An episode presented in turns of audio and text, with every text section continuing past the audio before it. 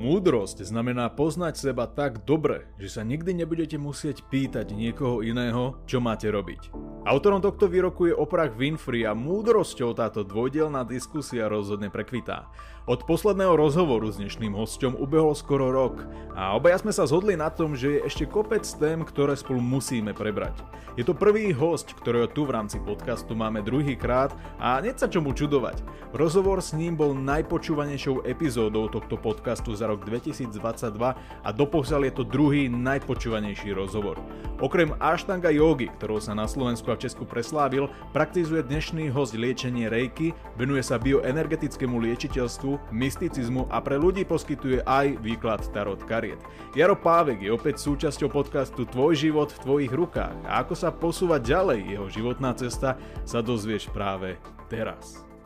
Asi som sa trošku vysporiadal s následkami pandémie, ktorá bola, či už pracovne a dôsledkami, ktoré to malo celkovo na biznis ako vlastný biznis, čo je štúdio alebo biznis ako odvetvie a vnímam, že to posúva niekam ďalej. Dostal som sa tým pádom aj ja do nejakého väčšieho vnútorného kľudu a tak ako bolo mne blízke vždy vzdelávať sa, dovzdelávať sa, hľadať si aj nové cesty, nové záujmy, tak som rozšíril svoje portfólio o ďalší smer, ktorý je neurolingvistické programovanie, čo svojím spôsobom som aj ukončil, ale ešte je tam pár ďalších ako keby dodatkov, s ktorými pracujem. A teda je to ďalší spôsob, ako pomôcť ľuďom iným smerom, ako len cez možno ezoterické smery, ako je yoga, tarot alebo nejaké energetické liečiteľstvo. A pre niektorých ľudí to môže byť trochu uchopiteľnejšie, priateľnejšie a hlavne rýchlejší, hlavne rýchlejší spôsob, ako sa vysporiadať s niektorými vecami. Mm-hmm. Čiže v podstate aj to NLP, ale aj to bioenergetické liečiteľstvo, aj Reiki je taká novinka, vlastne poviem to tak svojho katalógu. No, ako sa to vezme? Ja okay. som Reiki dostal zasvetenie už v roku 2010. Mm-hmm a jednu dobu som to pomerne praktizoval, kým som bol na inom mieste, kým ešte neexistovalo toto štúdio. Ale keď začalo toto štúdio, tak s tým bolo veľa práce inej, ktorej, do ktorej som dával svoju pozornosť a energiu a prax rejky šla trochu bokom a len som za posledný rok ho začal zase naozaj praktizovať a zaradil som ho do oficiálneho portfólia svojho, ale nie je to u mňa novinka, to je niečo, okay. s čím ja som stotožnený už veľmi dlho. A celkovo aj teda bioenergetické liečiteľstvo, čo je trochu iný smer práce s energiou alebo trošku iný zdroj. Um, už som mal v živote v nejakých formách alebo náznakoch predtým. Ale teda kebyže mám vybrať, že či sa venujem bioenergetickému liečiteľstvu alebo rejky, tak si volím to rejky, lebo to považujem za pomerne efektívnejší a silnejší prúd energie, ako je to bioenergetické liečiteľstvo, kde tá energia sa zvonku generuje trošku iným spôsobom. Dobre, povedzme si vlastne taký základný rozdiel, že aký je rozdiel alebo tá charakteristika medzi rejky a medzi tým bioenergetickým liečiteľstvom. Bio, bioenergetické liečiteľstvo je schopnosť alebo um, umenie alebo technika, generovania a zbierania energie tak ako z priestoru hore, tak aj z matky zeme. A tých foriem tam môže byť viac, niekto proste ťahá iba z éteru, niekto iba zo zeme. Ja pracujem s obidvoma, ako keby prúdmi, že tá energia prechádza mnou z hora do zeme, potom zo zeme ako keby do srdcovej čakry a potom sa generuje von do človeka. A, takže to nie je moja energia, ona pochádza z iného zdroja, ale je to energia, ktorá proste prúdi všade okolo nás a, a je hnacou silou v podstate sveta. A, a je to pomerne naučiteľné bez nejakých väčších problémov pre kohokoľvek, kto rozmýšľa týmto smerom alebo kto je otvorený aj takémuto zmýšľaniu, lebo samozrejme jediný problém v našom živote vždy je iba naša hlava a každý máme vnímanie nejaké a niekto dokáže týmto veciam nech sa povedať, veriť, ale prezrieť ich a niekto jednoducho ich nepripúšťa. Takže to je jediný limit. Čo sa týka rejky, je to, to je ako keby istá tradícia. Má korene v Japonsku, skladá sa z dvoch slov rej a ki. Rej je niečo ako zdroj, prazdroj, pôvod. Niekto by to mohol interpretovať ako božstvo alebo boh nenáboženský alebo nejaká jednota.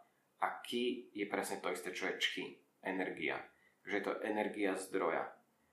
A bol a, istý pán, bavíme sa a, začiatok 20. storočia, ktorý v podstate bol št- veľmi mm, aktívny aj obchodník, aj študent a veci sa mu v živote udiali a začal sa venovať duchovnému rozvoju a takisto potom aj začal isté formy duchovného rozvoja učiť druhých ľudí a raz dostal takú otázku od jedného svojho študenta, že čím liečil Ježiš. Lebo tam je písané v textoch, že on liečil dotykom. No a to bola taká trochu zvláštna otázka, lebo oni boli buddhisti a vtedy v Japonsku bol bán na kresťanstvo a kresťanskú literatúru, takže on nemohol pátrať v kresťanských textoch po tom, že vlastne čo sa dialo. Tak cestoval po Indii, cestoval po Tibete a hľadal rôzne staré spisy, lebo bol veľmi učený aj v sanskrite, aj v mytológii a našiel jeden spis, ktorý vraj mal písať sám Budha. Bol to rukopis a tam bolo spomínané práve isté formy liečenia energiou a spomínaná istá symbolika alebo práca s aktiváciou týchto prúdov. No ale tým, že to bol iba text, tak vôbec to nevedel aplikovať do praxe, tak si zvolil, že pôjde meditovať na jednu posvetnú horu, držať pôst a tam bol niekoľko, dosť veľa dní a na 21. deň v podstate mal keby ho, zasiahnu, ho malo zasiahnuť osvietenie, kde porozumel celej tejto technike, ako keby sa mu prúd tejto energie rejky aktivoval a bol schopný znovu oživiť túto techniku, ktorú vydokladovateľne vraj používal aj Budha, on bol tiež liečiteľ. A vlastne časom sa, z toho, sa to začalo označovať ako rejky a je to dlhší príbeh, ako pomáhal v Japonsku, akým ľuďom najprv pomáhal, akým ľuďom on potom urobil zasvetenie, lebo do rejky potrebujeme zasvetenie, aby nám niekto aktivoval ten kanál. No a potom sa to rozšírilo najskôr na Havaj a potom do západného sveta ako takého. A dnes už je pomerne veľká skupina ľudí praktizujúca rejky na rôznych úrovniach. Máme tam tri úrovne a sú to od bežných ľudí až po naozaj svetové celebrity, ktoré praktizujú rejky. Rejky nie je iba liečiteľstvo, je to aj filozofia o tom, ako sa mm, v podstate držať v kľude a v rovnováhe. A teda aj doktor Mikao Usui, ktorý bol a, vlastne ten, kto to znova aktivoval.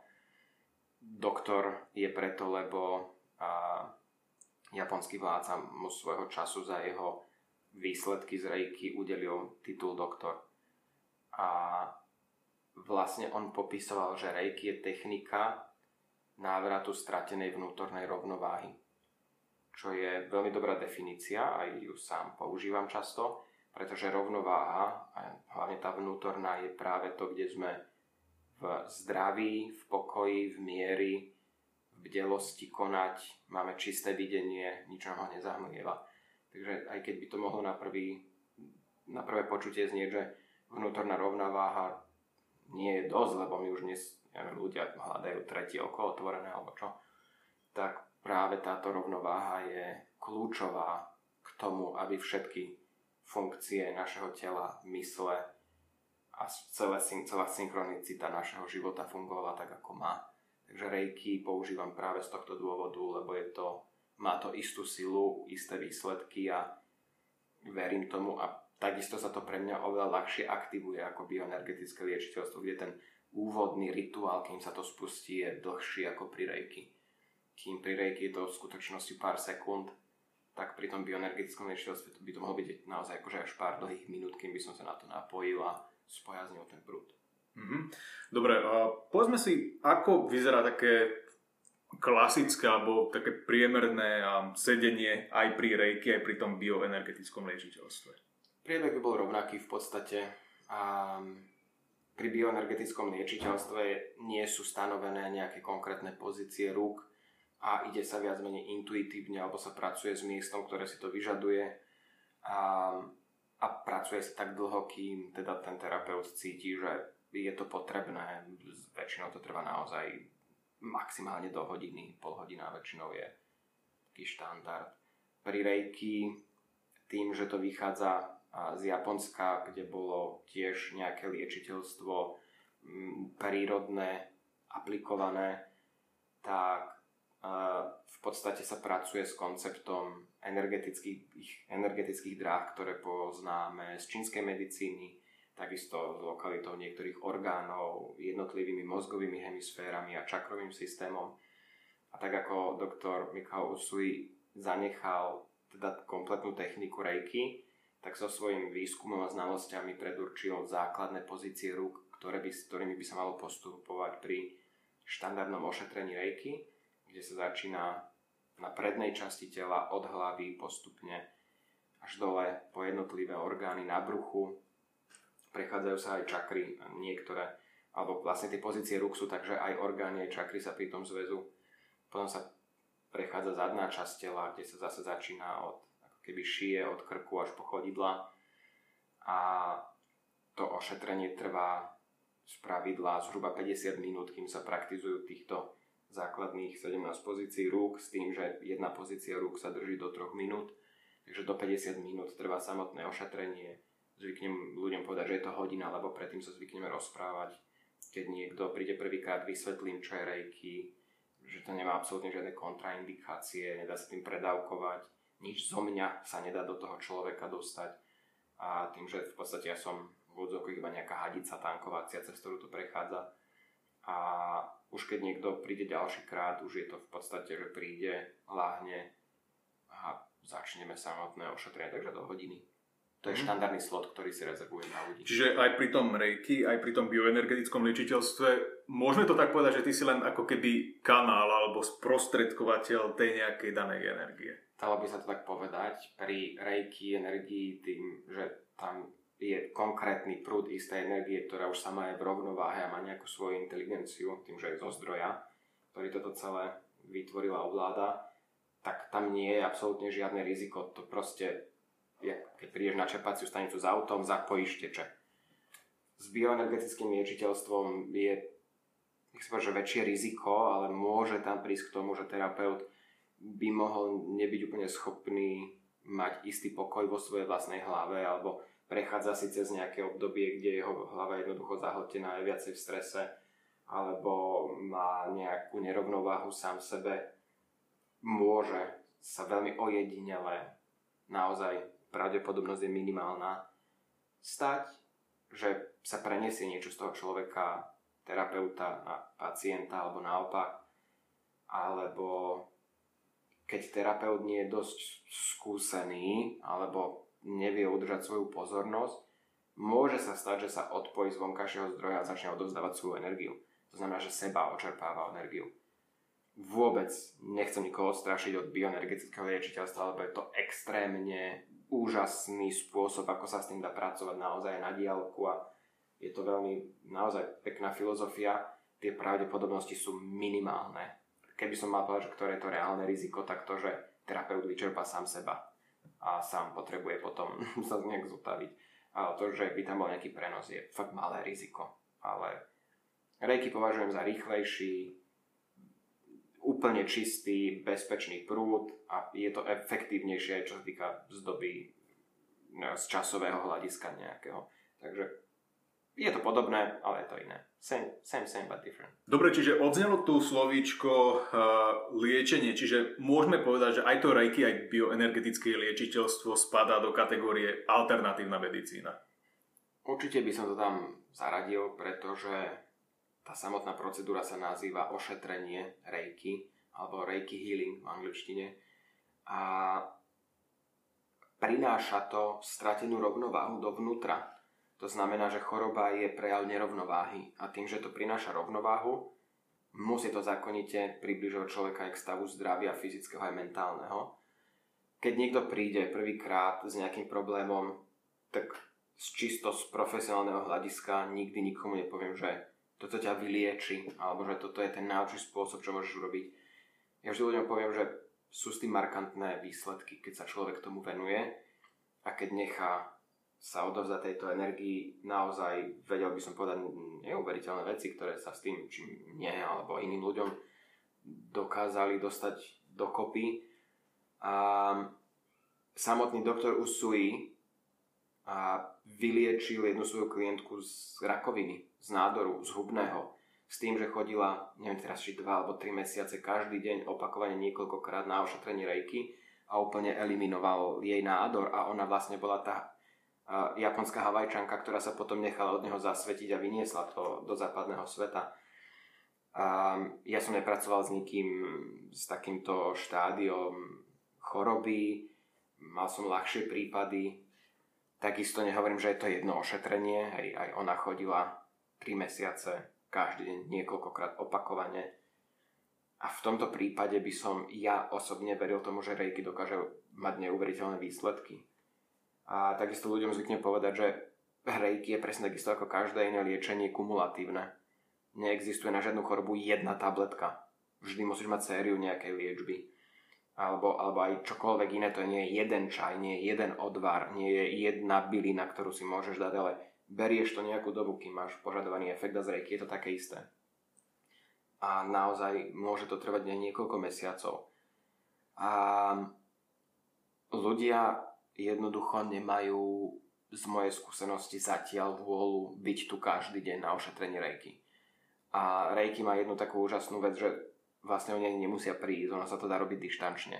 Že ja môžem byť tu, alebo môžem byť úplne na inej strane planety. Dokonca keby to bolo možné, nemusím byť ani na tejto planete, lebo je to energia zdroja, ktorá prechádza kompletne celým vesmírom, takže sa to dá zacieliť na človeka kdekoľvek je a ono sa to naozaj dá robiť aj z pohodlia domova alebo nemocnice a opakovane. Mm, ja to aplikujem na svoju maminu, ktorá není na tom zdravotne úplne dobre. Aj teraz momentálne je v nemocnici, ale je to proste už taký náš rituál, že proste nepoviem, že príde taká taká hodina večer, nech láhne a nech príjma. A teda myslím, že sa mi mojich obidvoch rodičov v istom bode podarilo dostať už hrobarovi z lopaty. Nehovorím, že to bolo iba čisto rejky, v istých prípadoch som použil aj iné techniky, ale z môjho presvedčenia, z mojej skúsenosti tieto veci vedia fungovať a vedia fungovať fakt prekvapivo dobre. Len treba mať odhodlanie, trpezlivosť, vôľu byť tam každý deň. Samozrejme, aj keď jednotné ošetrenie rejky má nejakú cenu a niekto by si povedal, že proste chcem tam byť teraz každý deň a, proste, alebo z domu, samozrejme tá cena je iná. Aj keď zase by som to nechcel podhodnocovať, lebo aj v Japonsku sú normálne ešte dodnes celé nemocnice rejky, kde sa ľudia a pacienti, pacienti liečia každý deň a sú tam po nejakú dobu a dostávajú to ošetrenie niekoľkokrát denne, ale tiež to nie sú veci, že to robia z dobrej vôle alebo za dobrovoľný príspevok. Jednoducho ne, nepodhodnocujem to, hej, len hovorím, že samozrejme, keď človek má vôľu, vie tam byť cesta a je to určite alternatívna medicína. Nehovorím, že to je jediné, čo by človek mal robiť. Keď už má problém, podľa mňa treba toho zmeniť viacej ako len spôsob liečby. Určite. A vypichnem z toho dve veci. Tá prvá vec je, na moje prekvapenie, teda ja som vedel o tom, že sa to dá robiť takéto sedenie rejky aj online, čo už má vlastne portfóliu, ale ma to ako by prekvapuje, lebo je to ako keby úplný opak toho, s čím sa vlastne stretávaš pri tej klasickej alopatickej medicíny, že, že musíš prísť za tým lekárom alebo musíš prísť na nejaké konkrétne miesto, kdežto tuto sa to dá urobiť v podstate z pohodlia domova. To je ako keby veľmi zaujímavé. Áno, je to, je to taká zvláštnosť, dokonca sa to dá robiť aj v čase dopredu, dozadu a keď človek zažil traumatizujúci zážitok, napríklad nehodu, dá sa spätne ako keby ovplyvniť efekt uh, tohto incidentu. Dá sa to programovať dopredu na niekoľko dní.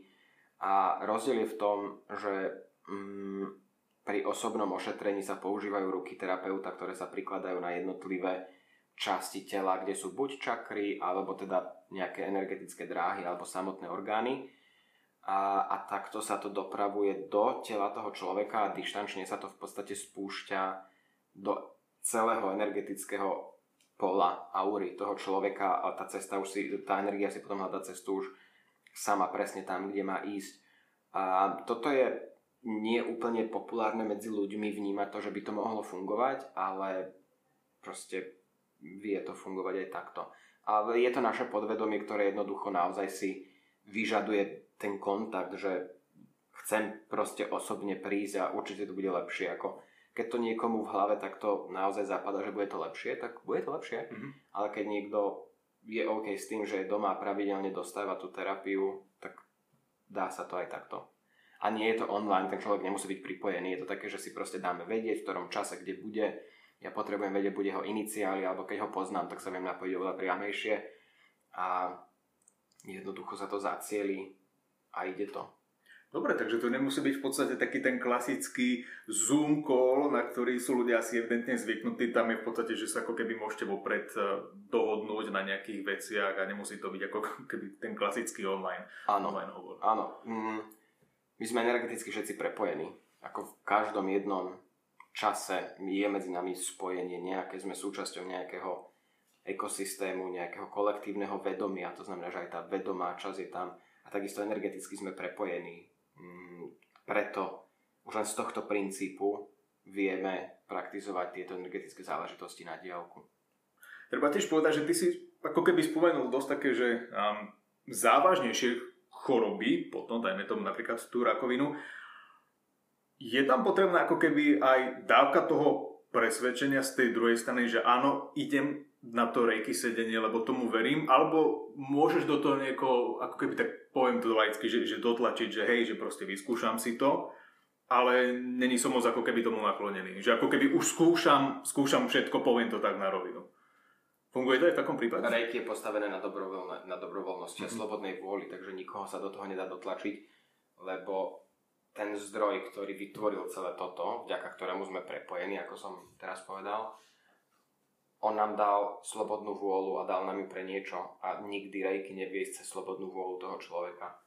A, takže kým človek nie je presvedčený mm-hmm. alebo nechce, tak prvé, na čo by som niekomu niečo dokazoval, to vôbec nie je ani cieľom mojim, ani záujmom, ani princípom rejky, takže človek musí prijať vôbec myšlienku toho, že by mu toto mohlo pomôcť a vtedy mu to podstate pomôže, ale to nie je len z rejky. Keď niekto si dá akúkoľvek liečbu a povie, že toto mi nepomôže, tak mu to nepomôže. A keď si povie, určite, určite mi to pomôže, určite. mi to pomôže. Aj pri tej klasickej liečbe to platí, že keď Jasné, to čomu človek presne tak. nedôveruje, tak a sa či to nazveme placebo efekt alebo mm-hmm. sila myšlienky, to je jedno, hej, ako aj tak hovoríme stále o tom istom, ale rozhodne je potrebná dávka vôle toho pacienta alebo ošetrovaného na to, aby vôbec prijal túto Hej. formu energie. Mne príde škoda, že je to v našich končinách stále vnímané ako alternatívna liečba, i keď dobre, označujeme to tak z nejakého dôvodu. A je to podľa mňa škoda z toho dôvodu, že niekedy sa zbytočne ako keby napchávame všelijakými tabletkami a, a doplnkami výživy a, a podobne. A že sú tu ako keby iné, možno efektívnejšie cesty a spôsoby, z dlhodobejšieho hľadiska, ako, ako zlepšiť kvalitu toho života, alebo tú, tú energiu, tú, tú vitalitu. A buď či je to rejky, alebo sú to rôzne iné, iné formy, ktoré môžu byť síce na jednej strane ako keby cenovo drahšie, povedzme si to tak, ale myslím si teda, že sa shodneme na tom, že ten efekt dlhodobejší je oveľa, oveľa lepší. No sú to hlavne čistejšie spôsoby mm-hmm. liečby, lebo napríklad rejky naozaj nemá kontraindikáciu vôbec žiadnu a nemá žiadne rizika. Nešiel by som niekomu uvoľňovať trombózu, to by som mm-hmm. nechal možno na iný spôsob, lebo by sa to naozaj mohlo uvoľniť a tam treba možno postupovať trochu Chápem. jednoduchšie. Ale takisto s tehotnými ženami je to OK, s ležiacimi pacientmi je to OK, s mladými, starými.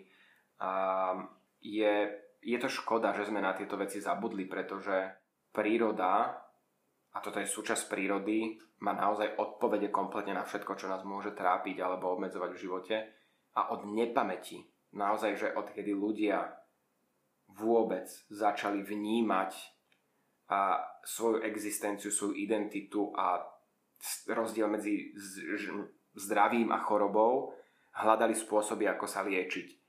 Či to bolo bylinami, či to bolo a, čímkoľvek, stravovacími návyk, návykmi, tak to bolo jednoducho aj verili v to, že dotyk a energia a dých dokážu liečiť. Dých aj tým, že človek mení to, ako dýcha, aj to, že fúkne na miesto, lebo však čo robili maminy, keď sme boli mali, fúkali nám ránu. A to nie je iba mytológia. Keď idem a buchnem sa, čo spravím ako prvé? No chytím si to miesto. My to máme zapísané v našej DNA, že do... Podvedomé reflexie. Áno, to sú veci. normálne najprirodzenejšie spôsoby zakódované mm-hmm. v mhm. našej najhlbšej DNA, že proste dotyk, dých a energia sú súčasťou nás a dokážu liečiť. A už na týmto, keď sa človek zamyslí, tak si povie, že tak asi to, že sa intuitívne chytím udretého alebo poraneného miesta, tam nie je len len taký nejaký impuls alebo reflex, ale že to je proste, má to nejakú, ne, ne, pre niečo sa ten reflex vytvoril. A naozaj to odstraňuje bolesť, môže to zastaviť krvácanie, konec koncov aj liečiť, podporiť hojenie, takže uh, je škoda, že sme na toto zabudli a že iba plne veríme tej alopatickej medicíne, aj keď neviem, že alopatická medicína je zlá, naozaj sú akutné prípady, kde by rejky mohlo byť príliš pomalé, alebo potrebujeme niečo, čo je v istom bode rýchlejšie, účinnejšie alebo ako zdravšia voľba a sám naozaj by som šiel za lekárom a keby som vedel, že tu netreba všetko proste zhadzovať iba na takéto v úvodzovkách alternatívne, ale v skutočnosti prirodzené mm-hmm. formy liečenia. Tak ti onak platí, že asi by bolo najlepšie v našom záujme, keby že nájdeme taký, taký konsenzus, takú nejakú stredovú líniu, že zoberme si aj niečo z tohto, aj niečo z toho a nájdeme ako keby taký ten balans v tom. Myslím, že to je správne, mm-hmm. že a, vieš, treba byť s nohami na zemi, ale treba mať otvorenú mysel a byť jednoducho pripojený zo spodu a byť pripojený mm. aj z hora a vedieť, určiť, čo v danom momente cítime ako najvhodnejšie riešenie. Určite. Uh, keď sa už tu bavíme o nejakej tej, tej rovnováhe alebo o životnom balance alebo o tom, že človek musí byť ako keby v rovnováhe, ako si ty povedal, aj z hora, aj z dola.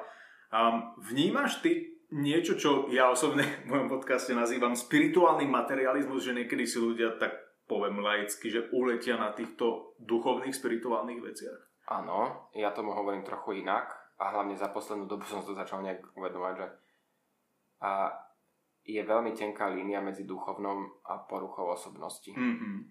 A naozaj duchovno alebo spiritualitu vôbec nevnímam ako prvky alebo tie kulisy, či už je to oblečenie nutne to, čo zjem alebo z akého dôvodu mm-hmm. to zjem. A to sú veci, ktoré sa jednoducho odohrávajú niekde vnútri, vo vnútornom dialogu, vnútornom presvedčení a musí to byť sprevádzané postrehnutelným posunom svojho vedomia k väčšej rovnováhe. A to nie vždy sa udeje, čo vnímam, že proste tak mám niekedy také vnímanie z ľudí, že aj keď to možno vonok vyzerá tak, že veľmi dnes to voláme influencerský a veľmi efektne, že poviem, keď sa s tým človekom rozprávaš, tak si povie, že to nebola dlhá cesta, čo má za sebou. Hej, ono v podstate, ja to, za to nazývam ten spirituálny materializmus kvôli tomu, lebo ľudia často si ako keby snažia si niečo vykompenzovať tým, že kúpim si ďalší nejaký minerál a oblečem sa nejakým spôsobom, čo na jednej strane nemusí byť nič zlé, pokiaľ sa človek s tým stotožuje na strane druhej. Ja osobne to aspoň tak vnímam, že, že to majú byť nástroje, ktoré nás majú ako keby oslobodzovať a nie ešte viac zväzovať. Že tak a teraz sa hlásim k niečomu takémuto, tak musím striktne držať nejaký súbor pravidel alebo, alebo nejako po, podobne. Áno, ono, v podstate všetky tieto prvky majú nejakú rezonanciu alebo nejakú mm. vibráciu alebo majú nejakú, nejaké posolstvo, nejakú správu v sebe a všetky by mali byť iba naozaj nástrojmi, takými parličkami a kachličkami na tej ceste, ktorými ideme a netreba byť nimi nutne akože posadnutý. Čo týka kryštálov, ako ja mám rád kryštále, ale neznamená to, že by som bol nimi ovešaný alebo spal nad kryštálmi. A v konečnom dôsledku všetko, čo nás brzdí a každý problém je v našej hlave. A vždy musíme zapracovať od hlavy. A ja som nejak začínal a všetci sme nejak začínali.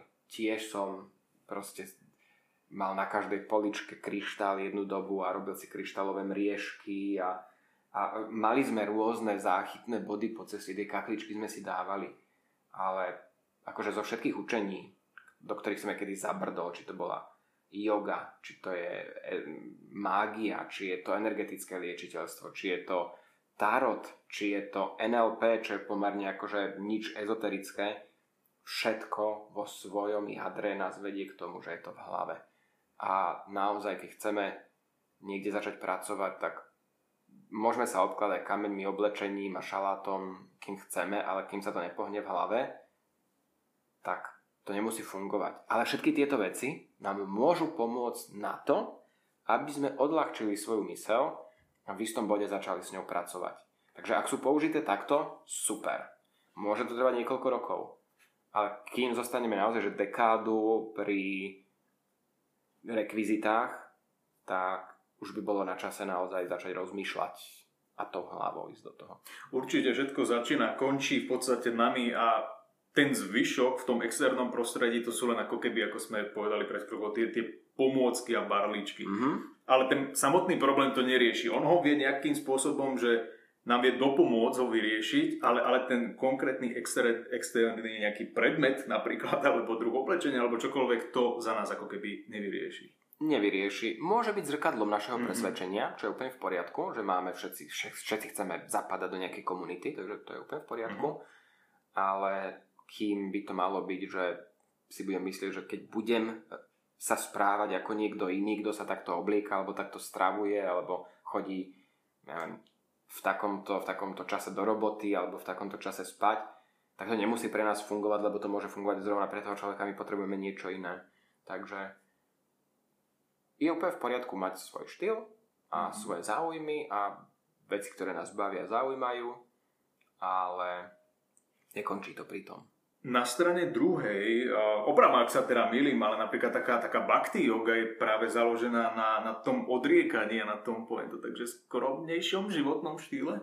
Áno, mm, pôvodné, bolo 5 pôvodných druhov jogy, a bhakti yoga, jnana yoga, karma yoga, kriya yoga a hatha yoga. Hatha yoga bola jediná fyzická. Každá z týchto jog mala iné presvedčenie o tom, čo ťa dokáže priniesť k rovnováhe. Inými slovami k Bohu, lebo v podstate oni tvrdia, že každá cesta, ktorá vedie k Bohu je yoga a boli štyri filozofické a jedna praktická. A tá praktická hatha yoga bola v podstate vo svojom čase tajné učenie a tajné znamená okultné doslova a bola taká vyvrhelovská medzi ostatnými systémami jogy. A to dodnes bhakti yogini ti povedia, že proste na čo si volíš takúto ťažkú cestu, keď ti stačí žiť skromne, študovať nejaké spisy a texty a to proste tú cestu nájdeš oveľa rýchlejšie. No ale pre niekoho to nemusí byť zase pravda. Vieš, čo funguje pre jedného, nemusí fungovať pre druhého. Čokoľvek ťa robí šťastným, čokoľvek ťa naplňa a z čohokoľvek cítiš, že toto ti pomáha rásť a posúvať sa, to je tvoja cesta. Pokiaľ je to odriekanie, je to tvoja cesta. Pokiaľ odriekanie je niečo, čo cítiš, že ti uberá na spokojnosti, šťastí, sebarealizácii a sebaviadrení, nie je to tvoja cesta. Takže znova treba si určiť a vyskúšať. Rozhodne treba vyskúšať, lebo to, čo ja tiež stále sa snažím, aj včera na jednej prednáške som to rozprával, že nie je to iba o tom, že my máme hľadať, že čo chceme, čo chceme byť, čím sa chceme stať, ale aj čo nechceme a my sa musíme konfrontovať s tými jednotlivými vecami a povedať si, že toto mi vyhovuje alebo toto mi nevyhovuje. A ja to, kým dnes som a možno tú cestu, ktorú som si v živote prešiel, nech je krátka alebo dlhá, dávam dôvod práve tomu, že som sa príliš často stretol s, čím, s tým, čo ja nechcem byť alebo čo v živote nechcem. Ale kopec toho som si vyskúšal. Či to boli stravovacie návyky, prísnosť na seba, zdržiavanie sa od niektorých vecí. Som si povedal, že proste nie, to, nie je moja cesta. A našiel som si spokojnosť a rovnováhu, bdelosť a zdravie v inej ceste, ktorá by zase možno tým ostatným ľuďom nevyhovovala. Takže, takže tak. Treba určite skúša, skúšať e, nové veci alebo nejaké nové smery filozofické napríklad i keď som možno, že v tom danom, a, danom čase a mieste spokojný, tam, kde som, ale minimálne za skúšku to akože stojí, že, že prekračovať tie zóny komfortu a rozširovať si to vedomie, že vlastne o čom to, o čom to celé je. A schválne sa v tom rýpem, v tom spirituálnom materializme, lebo ako som povedal predtým, viem, že kopec ľudí, sám som si tým prešiel, a že sa niekedy ako keby prikláňame k tomu, že nás všetky tie okolnosti ako keby viac zväzujú a, riadíme sa takou, takou mantrou alebo takým vzorcom, že, že musím, musím, musím, lebo toto je nejaký súbor pravidiel, ktorý sa asi odo mňa očakáva. A teda moja otázka znie, že keď si poviem, a dobre, že nemusím to až tak hrotiť, že nie je to potom taký ten alibizmus, že si z toho vyberiem len to, čo mi pasuje a tam, kde by som mal byť viac disciplinovaný, tak á, to, to už netreba. Tam je aj istá dávka sebareflexie do toho Seba, mm-hmm. A, no. a toto je niečo, čo ja považujem za slovné spojenie vyššia forma vedomia. Lebo vyššia forma vedomia nie je, že človek vidí energie, má otvorené tretie oko a medituje a v meditácii ide niekam do iných svetov. Vyššia forma vedomia je presne to, čo je povedané v tom názve. Človek si je viac vedomý okolností života, svojho konania, dopadov svojho konania, veci, ktoré sa dejú okolo neho, aký signál vysiela do sveta, ako sa mu potom vracia a vie rozkodovať tieto veci. A tým, touto vyššou formou vedomia aj považujem že človek nie je anarchista duchovný, ale že vníma, že to, čo prijal za svoju cestu, nekoná a agresivitu alebo neoberá niekoho iného o jeho pokoj a rozumie, prečo možno svet alebo iní ľudia sa chovajú inak a jednoducho si volí naozaj také aktivity, činnosti a zvyky vo svojom živote, ktoré mu napomáhajú byť v rovnováhe rovnováha nie je nutne pocit spokojnosti z toho, že niečo vlastním. Akože je fajn niečo vlastniť a ja som presvedčený o tom, že osvietený človek dokáže byť tak bohatý, že dokáže cestovať súkromným lietadlom na každú dovolenku. Je to o tom, do akej miery sa necháš ty ovládať tým, čo vlastníš. Tuto by som možno premostil do, inej, do iného vysvetlenia týchto vecí, a ktorá s tým totálne súvisí, a yoga, alebo teda tento indické, vedické pojednávanie o týchto veciach rozlišuje ako keby tri formy energie alebo atribútov mysle, alebo sú to skôr energie, sú to guny sa to volá. A sa volá, že satva, rajas a tamas. Satva je ľahkosť, rovnováha, mier, poznanie, to je energia, ktorá je úplne všade a všetkým prechádza. A potom je tamas, čo je opozitum, čo je hmota. Hej, je to nejaký konkrétny štrukturovaný tvar. Máme tu na teraz stôl, na ktorom to máme rozložené, má nejakú hmotu, má nejaký tvar a potom, a tiež sa sám od seba nehybe. Satva je všade, nehybe sa. Tamas je tu, ale sám sa nepohne. A potom je energia, ktorá je energia pohybu, alebo má teda ten atribút pohybu a zmeny. To znamená, že kebyže zdvihneme teraz ten stôl a posunieme ho, tak to je rajas, ktorý nami aktivoval ten pohyb a sme to posunuli. No a, a, a hmota, ako aj veci, ktoré vlastníme, ale tým, že to je energia tvaru a nie len teda akože hmoty fyzickej, aj naša vlastná mysel dokáže mať nejaký tvar. Keď sme sa narodili, chodili sme do školy, kamaráti, komunita, rodičia, spoločnosť, kolektívne vedomie do dnešného dňa vytvarovali to, kým sme, nie fyzicky, ale aké máme názory, presvedčenia, na niečo máme aj predispozíciu, a to sa volá darma. A jednoducho máme isté ohraničenie toho, čo považujeme v extrémnom prípade za dobré a zlé, alebo čo by sme mali, nemali. A to je náš tamas. No a my by sme mali rozumieť tomu, že keď si vyberáme vo svojom životné, vo nejakom životnom e, štýle aspekty, ktoré pra- praktizujeme, mali by byť v prospech satvy, porozumenia, ľahkosti, mieru a takého akože poznania skôr. Ale pokiaľ sú to veci, ktoré nás zväzujú a spútavajú a nedovolujú nám porozumieť rozmýšľaniu, rozumej tvaru, mysle niekoho iného, tak ideme zlým smerom. A tamas, alebo hmota, alebo tvar má jednu veľmi špecifickú vlastnosť a to je gravitácia. planéty majú svoju gravitáciu. Jednoducho oni sa hrozne ťažko opúšťajú, lebo oni nás držia, to je tá spútanosť, ktorá tam je. Vyššia forma vedomia, práce na sebe, ja vnímam, že je aj rozpoznanie toho, čo z toho, čo ja vlastním, vlastní mňa, do akej miery som ochotný a schopný to pustiť, či krátkodobo alebo dlhodobo, a či by som dokázal byť v miery a vo, svojom, vo svojej satve, aj keby mi tieto tamastické prvky v živote chýbali. Ale musíme rozumieť tomu, že my sme sa narodili do hmotného sveta a náš svet je vytvorený z tamastických prvkov. Jeme tamastické jedlo, lebo je hmota môže byť satvické alebo rajastické, ale stále je to jedlo, stále je to hmota. Takže my sme proste v zajatí tá masu a mali by sme v ňom sa snažiť odpútať a inklinovať k tým ľahkým záležitostiam smerujúcim k poznaniu, ľahkosti, mieru a zdraviu, čo je satva. Takže tak. Ty keď si povedal príklad o tom tzv. osvietenom, o ktorom si presvedčený, že môže byť ako keby môže nájsť taký ten, ten balans v živote, i keď je obkolesený nejakou tou hojnosťou a tak ďalej. Mne nenapadlo, um, jeden známy mi povedal, že Lukáš je rozdiel medzi skromnosťou a medzi pokorou. A toto si ľudia často zamieňajú, že snažím sa v kontexte tej spirituality ako keby odosobniť sa od toho hmotného, tej hmotnej, hmotnej podstaty a ľudia majú pocit, že, že to je tá pokora, ale to je skromnosť. Pokora znamená niečo, niečo úplne iné. Áno, ja s týmto totálne súhlasím. Pokora je dôležitejšia ako skromnosť. Mm.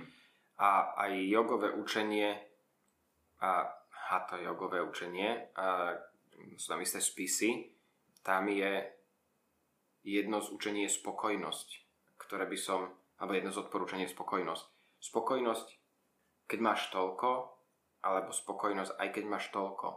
A keď máš veľa, ho niečo z toho príde, je umenie udržať si spokojnosť. A to je, vnímam, že to je skoro to, tá, tá pokora viacej. Určite. Ale nutné držanie sa skromnosti, aj keď si môžeš zakúsiť tento život pestrejšie, je iba voľba. A nie nutne je to niečo, čo vedie k osvieteniu.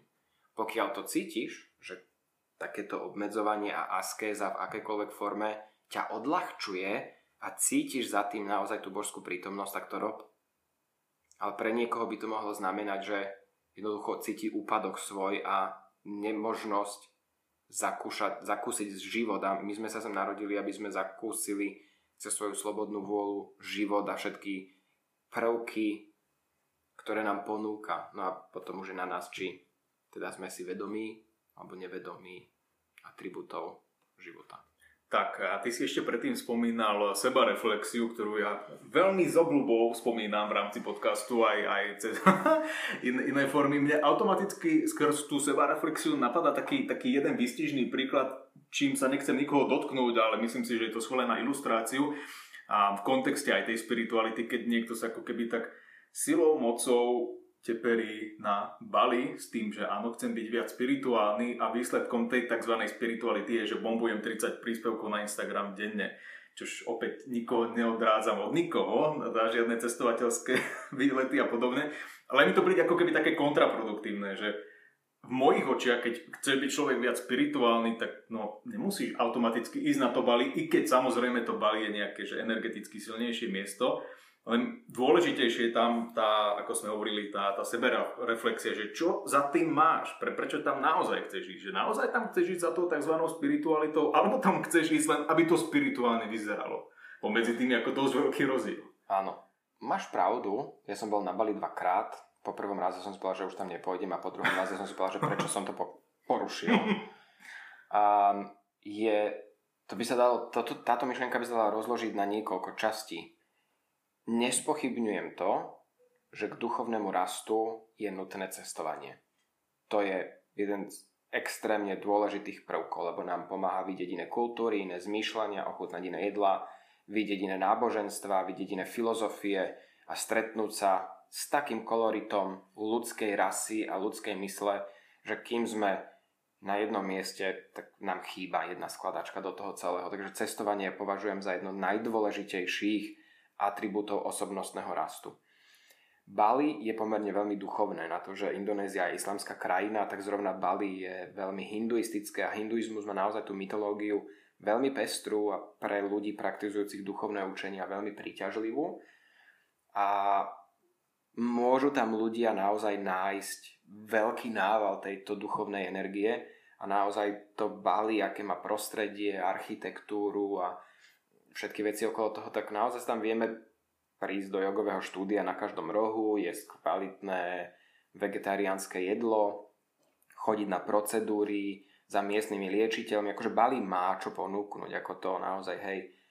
Ale myslím si, že človek, ktorý videl iné miesta a potom sa pozrie na Bali zrovna, tak si povie, že mm, OK, možno sú aj iné miesta, ktoré by mohli stať za to, ale to duchovno nie je tým miestom. Myslím si, že duchovno je tým, čo nám Bali vo svojej podstate historicky, nábožensky a duchovne vie ponúknuť, ale naozaj to nie je práve v tom, že pôjdem na jogu na rohu ulice a dať si vegetariánske jedlo vo fancy reštaurácii a potom pôjdem za miestnym liečiteľom, ktorý mi povie, akú procedúru si mám dať alebo čo mám, nemám jesť.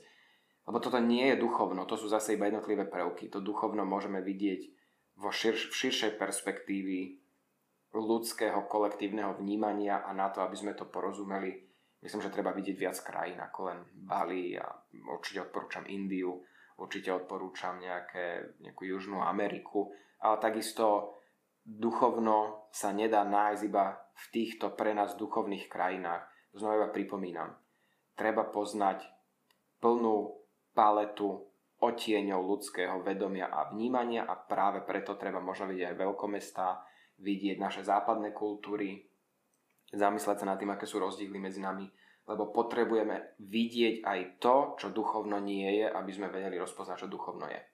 Čo sa týka jednotlivých krajín, k tomu sa ešte dostaneme, to bude ako keby posledný okruh a tvoje cestovateľské zážitky. Inak páči sa mi, ako je tento rozhovor zatiaľ taký, taký mierne, trošku taký, taký ofenzívny, ale, ale nemyslíme to zle a treba, myslím si, že pomenovať veci ako keby takým tým pravým menom, že, že ako to naozaj je, alebo ako to človek vníma.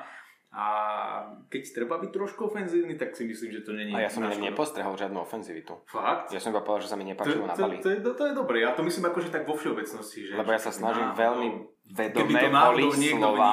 ako keby ofenzívne. Nie, tak... nie, tak vôbec nemyslím. Ako, mm, je to, ako, vieš, niektoré veci ale zase si musíme otvorene povedať. Ono, Určite. Mm, nemôžeme proste žiť iba vo svete kulis duchovných, ale treba si aj povedať viacej k tomu a trošku porozmýšľať, lebo to vedomie potrebujeme posunúť niekam. Ale teda možno ja hovorím tieto veci, ktoré by teda podľa teba niekto mohol vnímať ofenzívne. Hovorím ich preto, že som tam bol na tých miestach. Mm. Nie na Bali a na iných krajinách, ale bol som v zajati týchto všetkých rekvizít a mysle a domnienok, aký duchovný už som, ako sa dobre stravujem. A preto si dovolím o tom rozprávať, lebo som si cez tieto veci prešiel. Bol som duchovný snob, bol som uh, jak si to ty povedal? Uh, spirituálny materializmus. Mal som spirituálny materializmus. Been there, done that, preto to poznám. preto som si cez to prešiel a preto si dnes o tom dovolím, myslím si, že veľmi krehko rozprávať, lebo to rozumiem. A tiež mi to niekto musel povedať a ja som sa nad tým musel zamysleť, aby som si povedal, že OK, akože touto cestou už nejakú dobu idem, ale možno by som mohol vykročiť aj ďalej ale to už nie je fyzická cesta, ale mentálna. Že zrazu vidíš seba samého z inej perspektívy. Áno, áno. A, a ti ponúkne niekto ako keby takú, takú dobre mienenú radu, že hej, že je fajn to, čo robíš, len skúsa na to pozrieť trošku, trošku inak. A, a za toto tu rozoberáme, lebo ako sme Jasné. povedali aj ty a ja som si možno niečím podobným prešiel. A spätne, keď sa na to pozrieš, tak vidíš, že, ej, že nemuselo byť to až tak byť prehrotené, ako bolo, a viem, že kopec ľuďom to môže potom pomôcť. Áno, a taká teda, sebareflexia. A keby sa ľudia vedeli premiesniť teraz do tej miestnosti a pozrieť by sa, čo tu je okolo, tak prvé, akože moje tetovania sú totálne akože ducho, že, že duchovný materializmus, áno. odrážajú niečo také. Áno, že to je Za mnou sú sviečky, vydymovadla, je tu jelenia lepka, mám tu misku zo selenitu, kde si očistujem kryštále, alebo ľudia, ktorí prídu na terapiu, už tam môžu očistiť svoje šperky. Akože ja tieto veci tu fyzicky, mám tu kotlík na, na, na spalovanie nejakých vecí, čiernu sviečku, bielu sviečku. Toto všetko je v tej miestnosti, sa toto nahráva, takže ja tie rekvizity stále mám.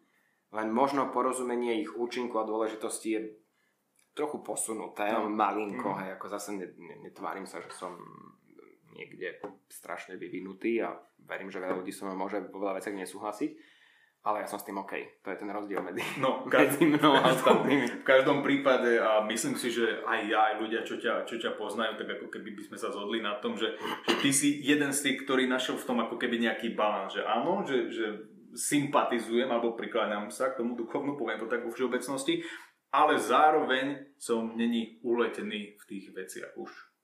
Hej. Ako takto.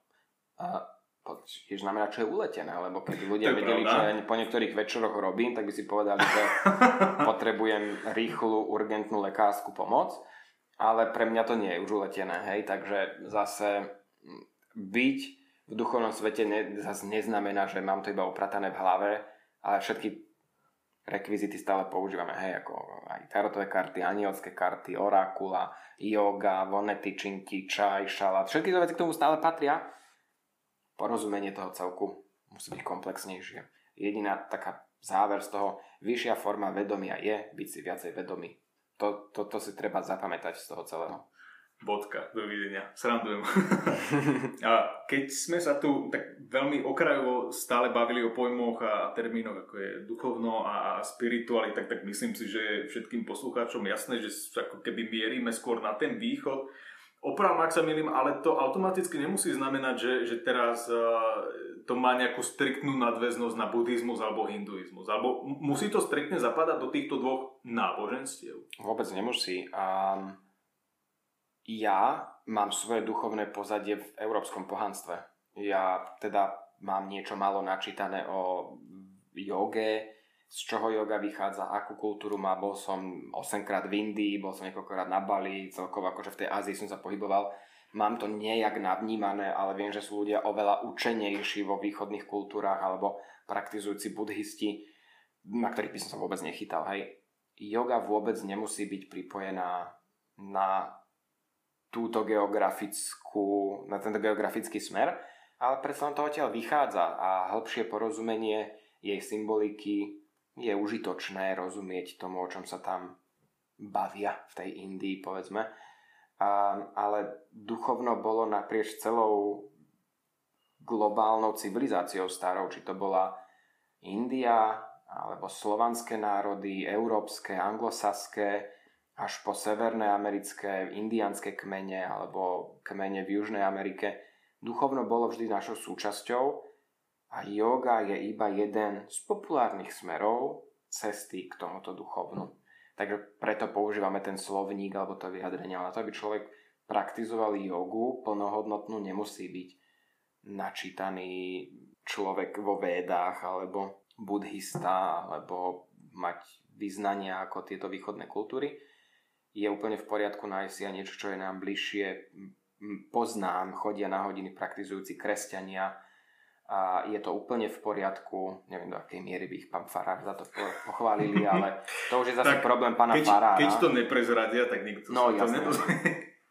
Ale takisto, ja napríklad hovorím, že moje duchovné, tak akože veľmi duchovný zlom bol v brazilskej džungli, keď som bol mesiac. A len vďaka tomu som možno dokázal porozumieť aj iné učenia, ktoré sú zase možno z Indie, ale nemusí to nutne byť odtiaľ. Mm-hmm. Treba si nájsť svoju cestu, ktorá človeka naozaj zaujíma. Keď sme sa tu rozprávali, alebo tak si nenápadne spomenul eh, vedy a, a nejaké, dajme tomu, že, že spisy a texty, tak ja som si dal naozaj záležať, ja som sa pripravil na, na dnešný podcast a, a donútil som sa prečítať si Bhagavan Gitu a tam mám jednu otázku, ktorá ma fakt fest zaujíma ako úplného laika, ktorý, ktorý sa v tom nejako ktorý nejde do hĺbky v rámci, v rámci tohto, v rámci tých eh, textov a v rámci tej literatúry. Mne z toho príde, že pre človeka, ktorý tomu fakt nezasvetí, nechcem povedať, že nezasvetí život, ale ktorý sa tomu fakt, že do hĺbky nevenuje, tak uh, môže ako keby nastať taká, že zlá interpretácia toho a môže ako keby celé to poznanie a si niekto povedať, že OK, tak idem to presadzovať, ale násilnou cestou, ako to máme pri iných náboženstvách. Je podľa teba ako keby dôležité, aby človek eh, sa tomu naozaj venoval, že do hĺbky a aby to bolo skôr o štúdium, než v mojom prípade o čítaní. Jeden z princípov jogy je štúdium a práve takýchto spisov sa na to príkladá. Len úplne prvý bod jogy je nenásilie, takže určite by to nemalo byť žiadnou násilnou cestou. Čiže bolo by to kontraproduktívne. Bolo by to kontraproduktívne. Mm-hmm. Mm, tu nám však musíme, to je akože Bhagavad Gita, to sú ťažké zbranie, čo si vytiahol. A ona sa odohráva na boisku a to je práve tá morálna otázka toho, kde začína a končí nenásilie za udržanie nejakej ne, nejakého presvedčenia alebo ochrany alebo, vy, alebo lepšieho zámeru. A to je niečo, na čo asi ani nikto nevie mať konkrétnu interpretáciu, že toto je správna odpoveď. Nenásilie nie je pasivita. A štúdium nie je všetko. A to, je, to sú všetko ingrediencie, ako som predtým hovoril, že satva, rajas a tamas tak dodržiavanie týchto princípov nám môže pomôcť oplývať satvou, touto energiou v našej hlave. Hej, to je energia ľahkosti, mieru, poznania, zdravia a keď ich budeme dodržiavať alebo sa ich držať, tak budeme viac k satve. No ale žijeme v tamastickom svete a život je rajastický. To znamená, že musíme mať niekedy interakciu a ochrániť sa, ochrániť svoj, svoje okolie, svoju rodinu, svoje zdravie.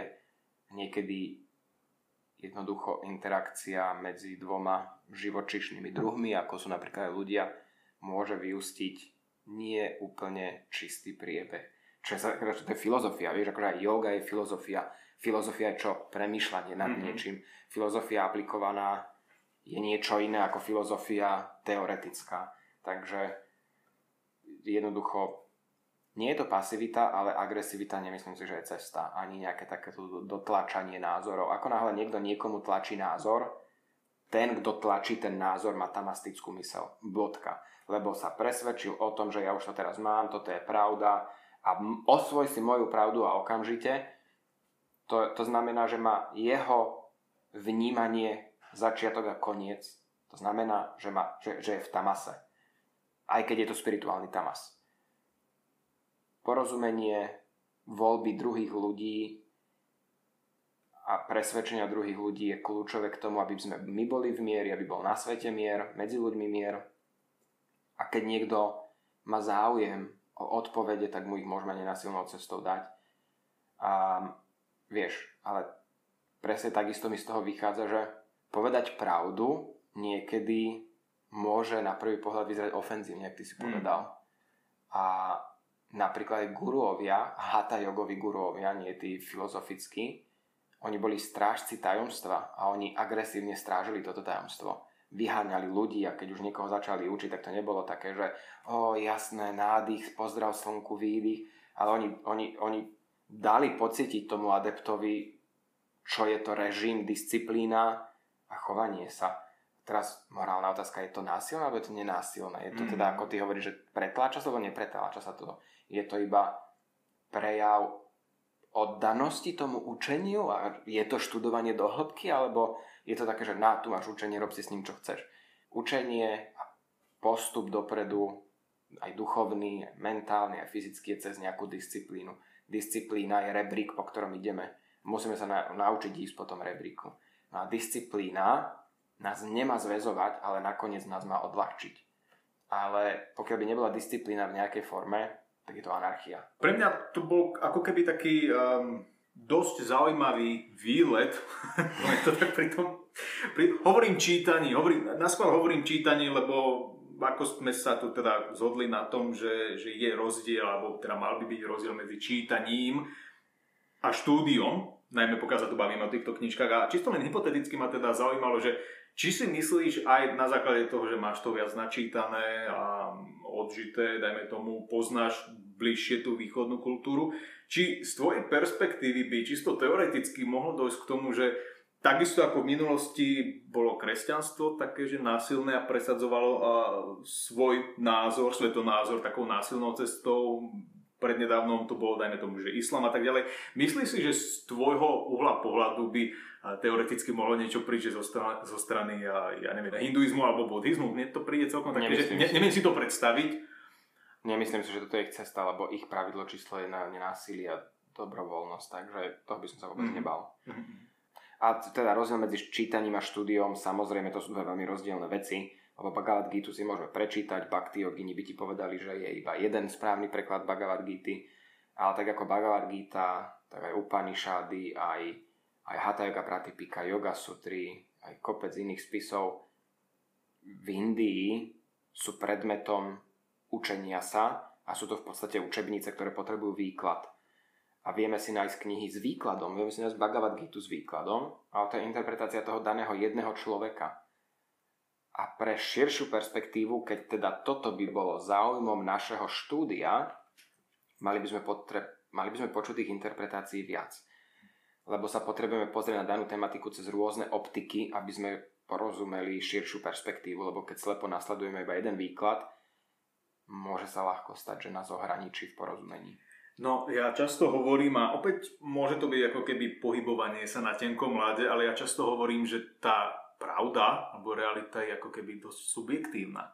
Absolútne. A odráža len naše doterajšie skúsenosti a reflektovanie toho presne sveta. Tak, presne tak, to tak presne je.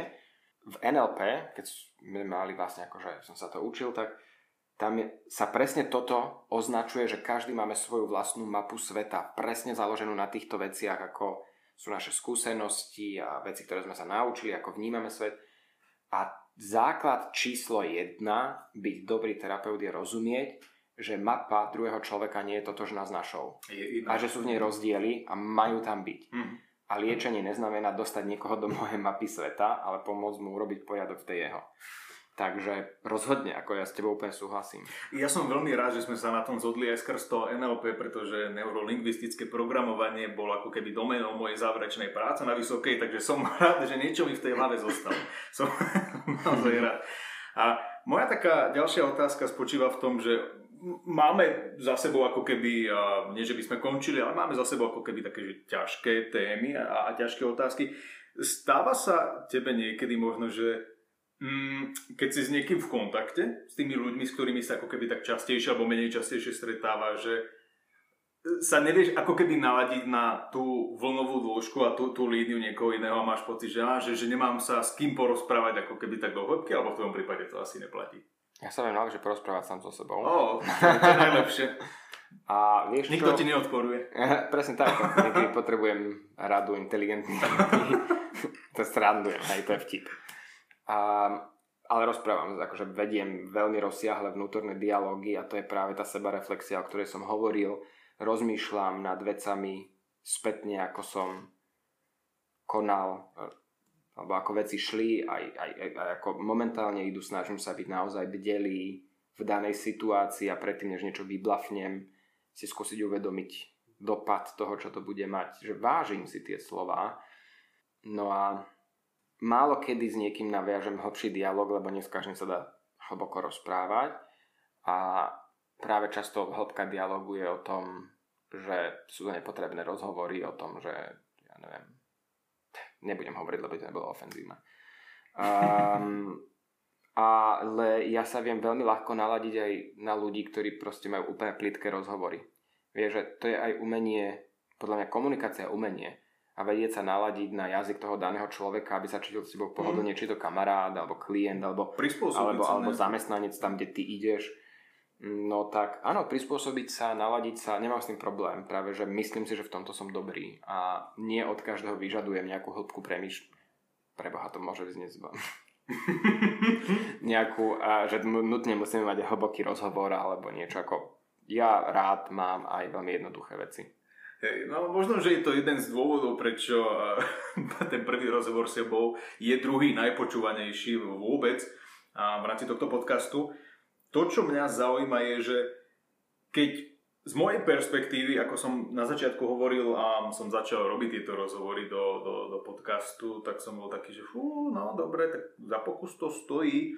A konkrétne, ak mám byť teda úprimný a neofenzívny, a tak som vôbec nečakal, že práve rozhovor s tebou bude mať ako keby takú, takú intenzitu, lebo som si povedal, OK, yoga sú tu stále na Slovensku nejaké stereotypy vo všeobecnosti.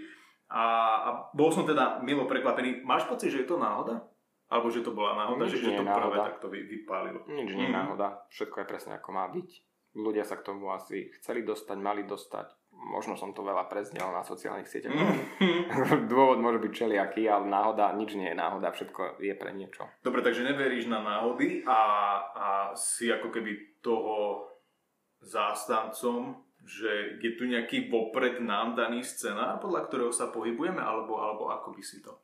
Verím, že nie sú náhody. Mm-hmm. Náhodou označujeme niečo, čo nerozumieme, prečo sa udialo, ale všetko má nejaké fyzikálne alebo energetické zákony a mm, nemyslím si, že máme preddefinovaný scénár, pretože máme slobodnú vôľu. Keby sme mali preddefinovaný, preddefinovaný scénár, nemáme slobodnú vôľu. To sú dve veci, ktoré jednoducho nejdú dokopy. To nesedí v jednej rovnici.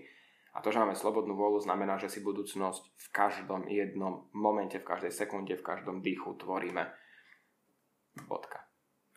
Dobre, a není to potom ako keby z mojej strany, a možno som to zle pochopil, není to potom mm, ten vopred daný scenár, nesúvisí potom to s, napríklad, ja neviem, že, že s minulými životami alebo s karmou?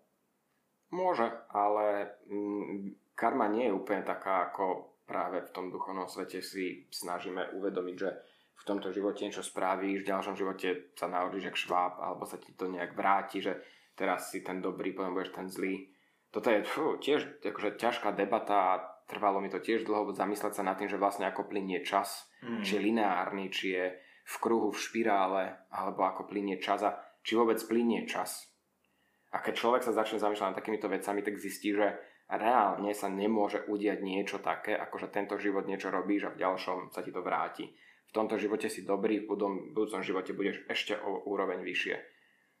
Život, slobodná vôľa, tento svet, v ktorom žijeme, trojrozmerný, je na to, aby sme objavovali svoj potenciál mysle. Lebo duch je v dokonalom stave furt, už je potom iba telo, v ktorom sa to celé odohráva a potom vlastne celý nástroj hnací, ten operačný systém je naša mysel.